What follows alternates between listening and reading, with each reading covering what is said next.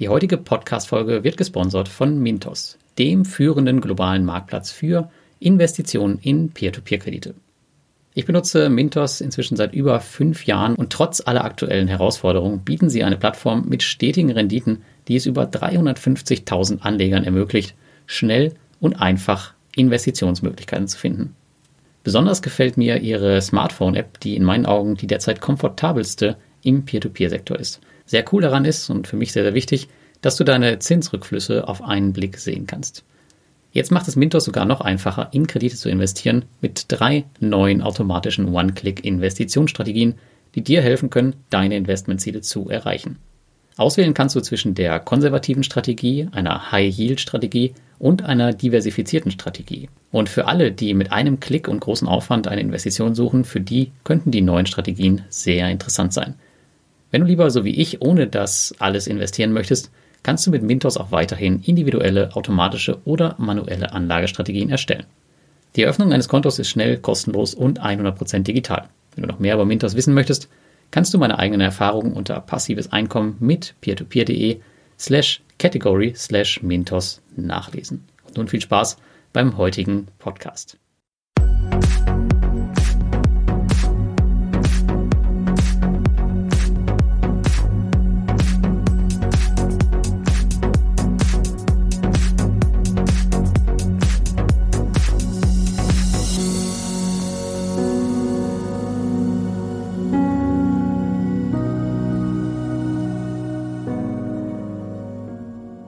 Hallo und herzlich willkommen bei Passives Einkommen mit Peer-to-Peer. -Peer.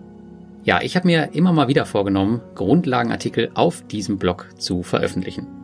Über die Vor- und Nachteile von Peer-to-Peer-Krediten gibt es schon so einiges im Netz, jedoch eher selten auf Basis langjähriger Peer-to-Peer-Kredite-Erfahrung. Das möchte ich mit dem heutigen Beitrag einmal ändern und jeweils meine Top 5 Vor- und Nachteile beim Investment in Peer-to-Peer-Kredite mitgeben. Denn nach vielen Jahren als Kreditgeber kann ich dir sagen, dass es eben nicht nur auf den Zinssatz ankommt. Mit den Jahren habe ich extrem viel über die verschiedenen Peer-to-Peer-Anbieter gelernt. Besonders das laufende Jahr bringt nochmal eine Wahnsinns-Lernkurve für mich und vermutlich auch die gesamte Peer-to-Peer-Kredite-Community mit.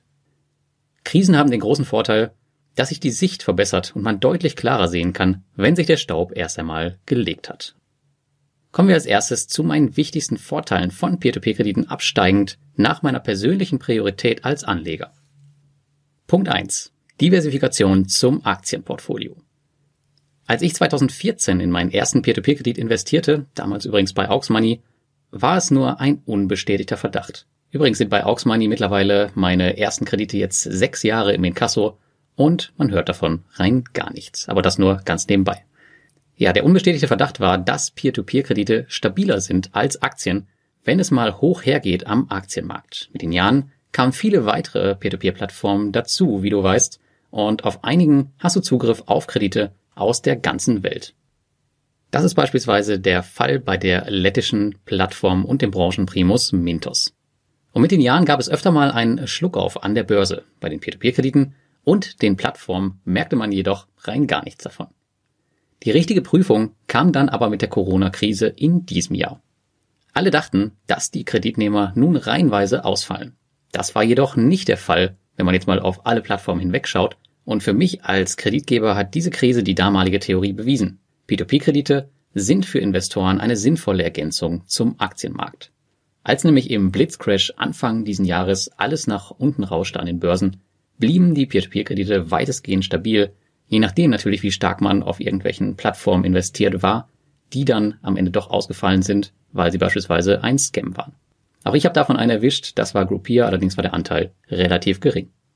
Mein zweiter Vorteil ist, dass Peer-to-Peer-Kredite perfekt geeignet für Einkommensinvestoren sind. Einkommensinvestoren, wie ich es einer bin.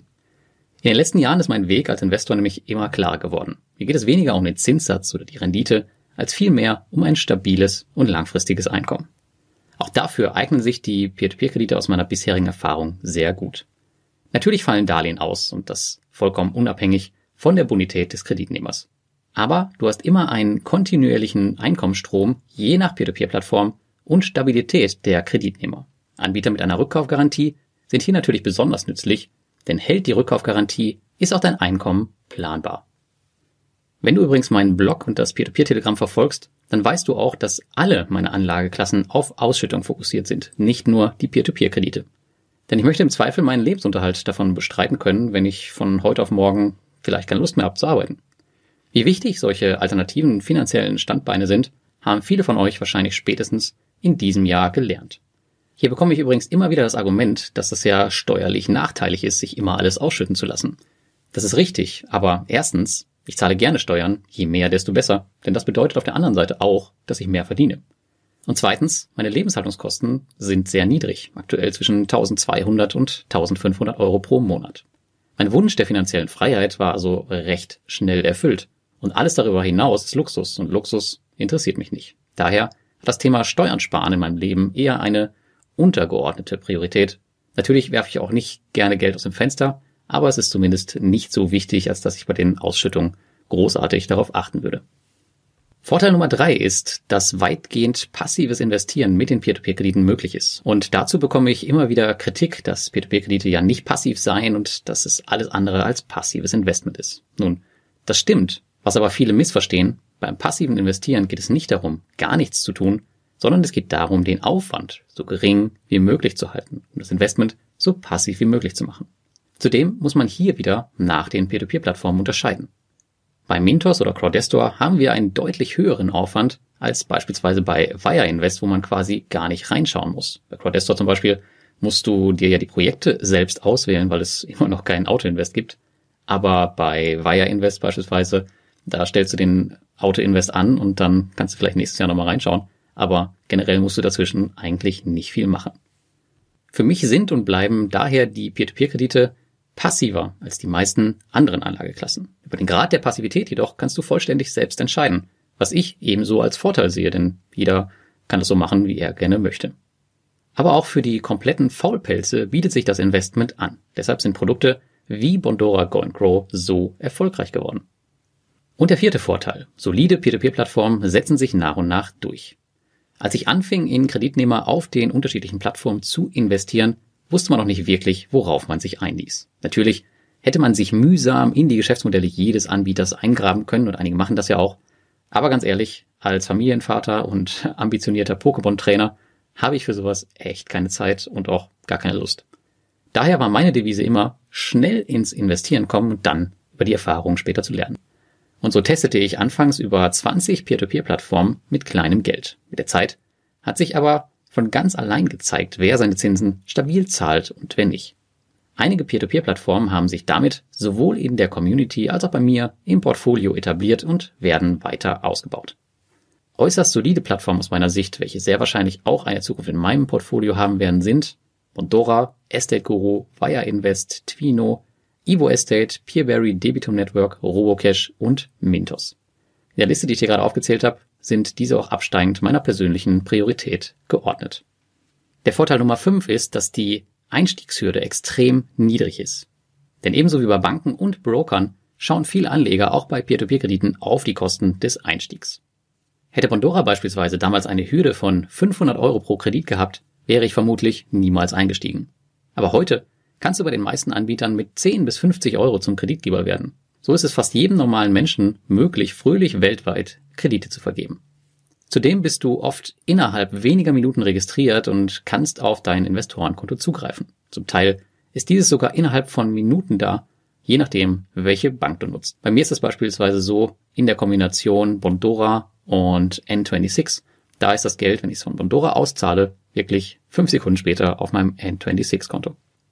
Und jetzt kommen wir mal zu den Nachteilen von Peer-to-Peer-Krediten. Denn als Anleger in Darlehen sind über die Jahre jedoch auch einige starke Nachteile hinzugekommen, die wir auch nicht vergessen wollen, wenn wir als Kreditgeber agieren.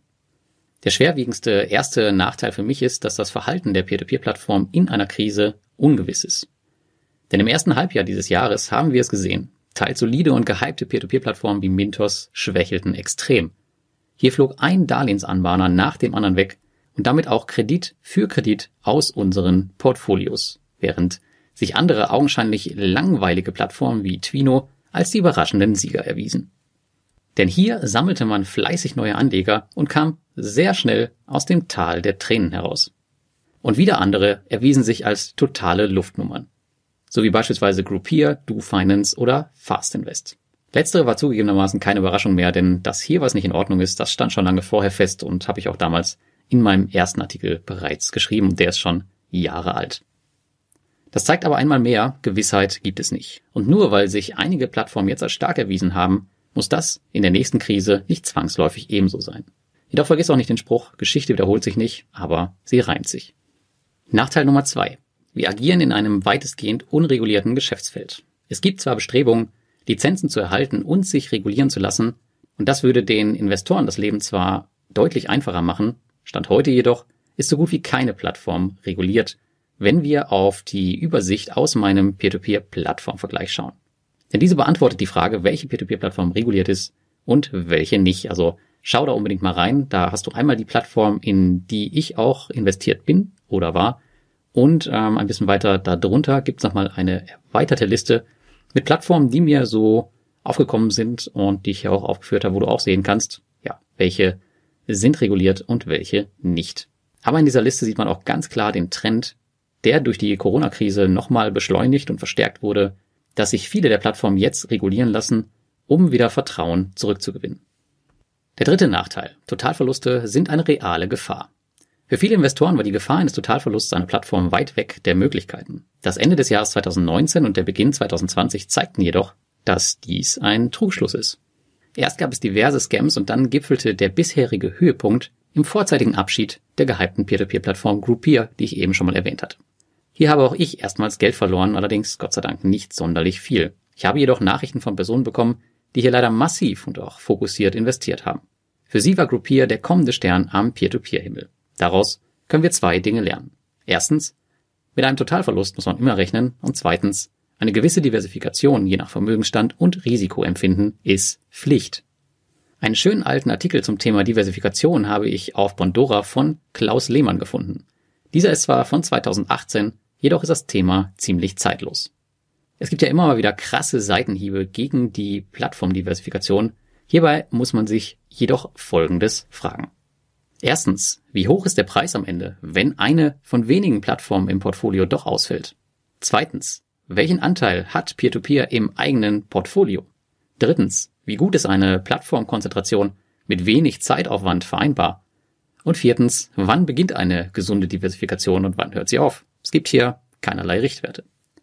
Letztlich muss man hier seinen eigenen Weg finden. In der Spitze war ich auf 22 Peer-to-Peer-Plattformen aktiv. Lediglich 14 davon habe ich heute noch im Portfolio und nur rund 10 davon werde ich ernsthaft weiter ausbauen. Am Ende jedoch gewinnt statistisch immer die Diversifikation im Falle von Komplikationen auf dem Weg. Und dass es diese nicht gibt, das ist äußerst unwahrscheinlich. Nachteil Nummer 4. Das Angebot ist immer noch viel zu groß. Es gibt mittlerweile unfassbar viele Peer-to-Peer-Krediteanbieter in Europa. Zwar haben wir noch nicht das Niveau von China erreicht, wo es mal über 3000 Peer-to-Peer-Plattformen gab, jedoch ist auch unser heutiger Stand zu viel für den startenden Investor. Sehr schön zeigt das die Plattformliste von Andreas von peertopeer-anlage.de. Hier hat er europaweit extrem viele Plattformen aufgeführt. Viele davon kannte ich selbst nicht.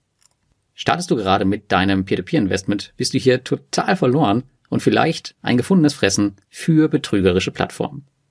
Achte daher besonders am Anfang auf den Start bei einer etablierten Plattform. Lass am besten direkt alle Anbieter links liegen, die keine 10.000 Investoren haben.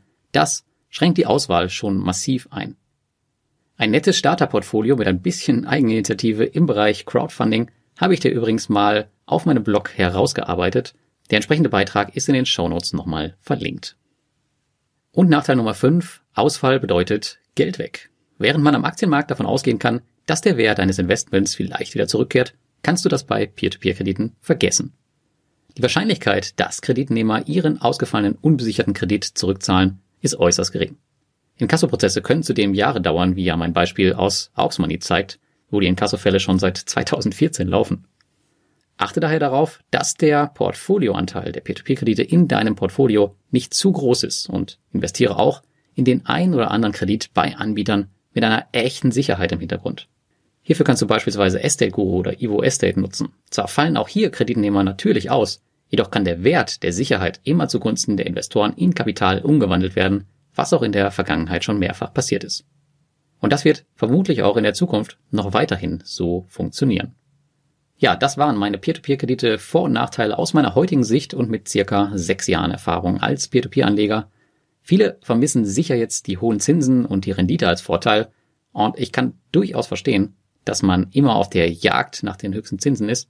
Jedoch geht mit steigendem Vermögen die Sicherheit des Kapitals immer vor der Rendite. Das ist zumindest meine Meinung. Daher ist sie für mich nicht mehr von Belang und eine hohe Rendite ist auch oftmals nicht planbar. Natürlich sollten es keine drei Prozent sein, aber 20 oder 30 Prozent Hochrisikokredite müssen es halt auch nicht sein. Aber hier muss jeder seinen Weg finden. Und was ist mit der Moral als Nachteil? Ganz ehrlich, wer heute die Peer-to-Peer-Kredite noch immer über einen Kamm schert und meint, alles sei unmoralisch, sollte sich mit den Möglichkeiten nochmal genau auseinandersetzen. Denn du kannst hier sehr genau auswählen, wo und in was du investierst. Das Investment also nur deswegen zu verwerfen, ist nicht die schlauste Idee, aber jeder wie er mag. Am Ende noch meine fünf Key Takeaways für dich. Erstens. Generelle Peer-to-Peer-Kredite Vor- und Nachteile gibt es nur sehr bedingt. Jeder muss für sich entscheiden, was für ihn wichtig ist und was nicht. Zweitens. Ein Investment in Darlehen ist kein kurzfristiges Spiel. Ganz im Gegenteil, solltest du hier mit einem Zeithorizont von 10 bis 15 Jahren rechnen. Also alle, die das Geld mal hier kurz parken wollen, nur um es danach in Aktien zu investieren, das halte ich persönlich für eine schlechte Idee, die gut gehen kann, aber nicht unbedingt muss. Drittens. Achte darauf, dass du in Peer-to-Peer-Kredite-Anbieter investierst, die solide sind und nicht gestern erst in irgendeiner Garage gegründet wurden. Viertens. Peer-to-Peer-Kredite sind nun nachweislich eine sinnvolle Erweiterung eines Aktienportfolios. Und fünftens. Die Investmentform hat ihre erste große Herausforderung mit der Corona-Krise gemeistert. Zwar läuft das Ganze noch, allerdings haben sich viele der Fintechs jetzt extrem gut darauf eingeschossen, ihre Scorings angepasst. Ich denke nicht, dass da noch viel anbrennen wird. Aber natürlich alle Angaben ohne Gewähr. Und am Ende würde ich natürlich wie immer gerne von dir wissen, welche Peer-to-Peer-Kredite Vor- und Nachteile siehst du aus deiner Erfahrung? Schreib es jetzt in die Kommentare auf meinem Blog oder unter dem YouTube-Video oder schreib mir einfach eine Nachricht. Und damit wünsche ich dir ein schönes Wochenende und bis zum nächsten Mal.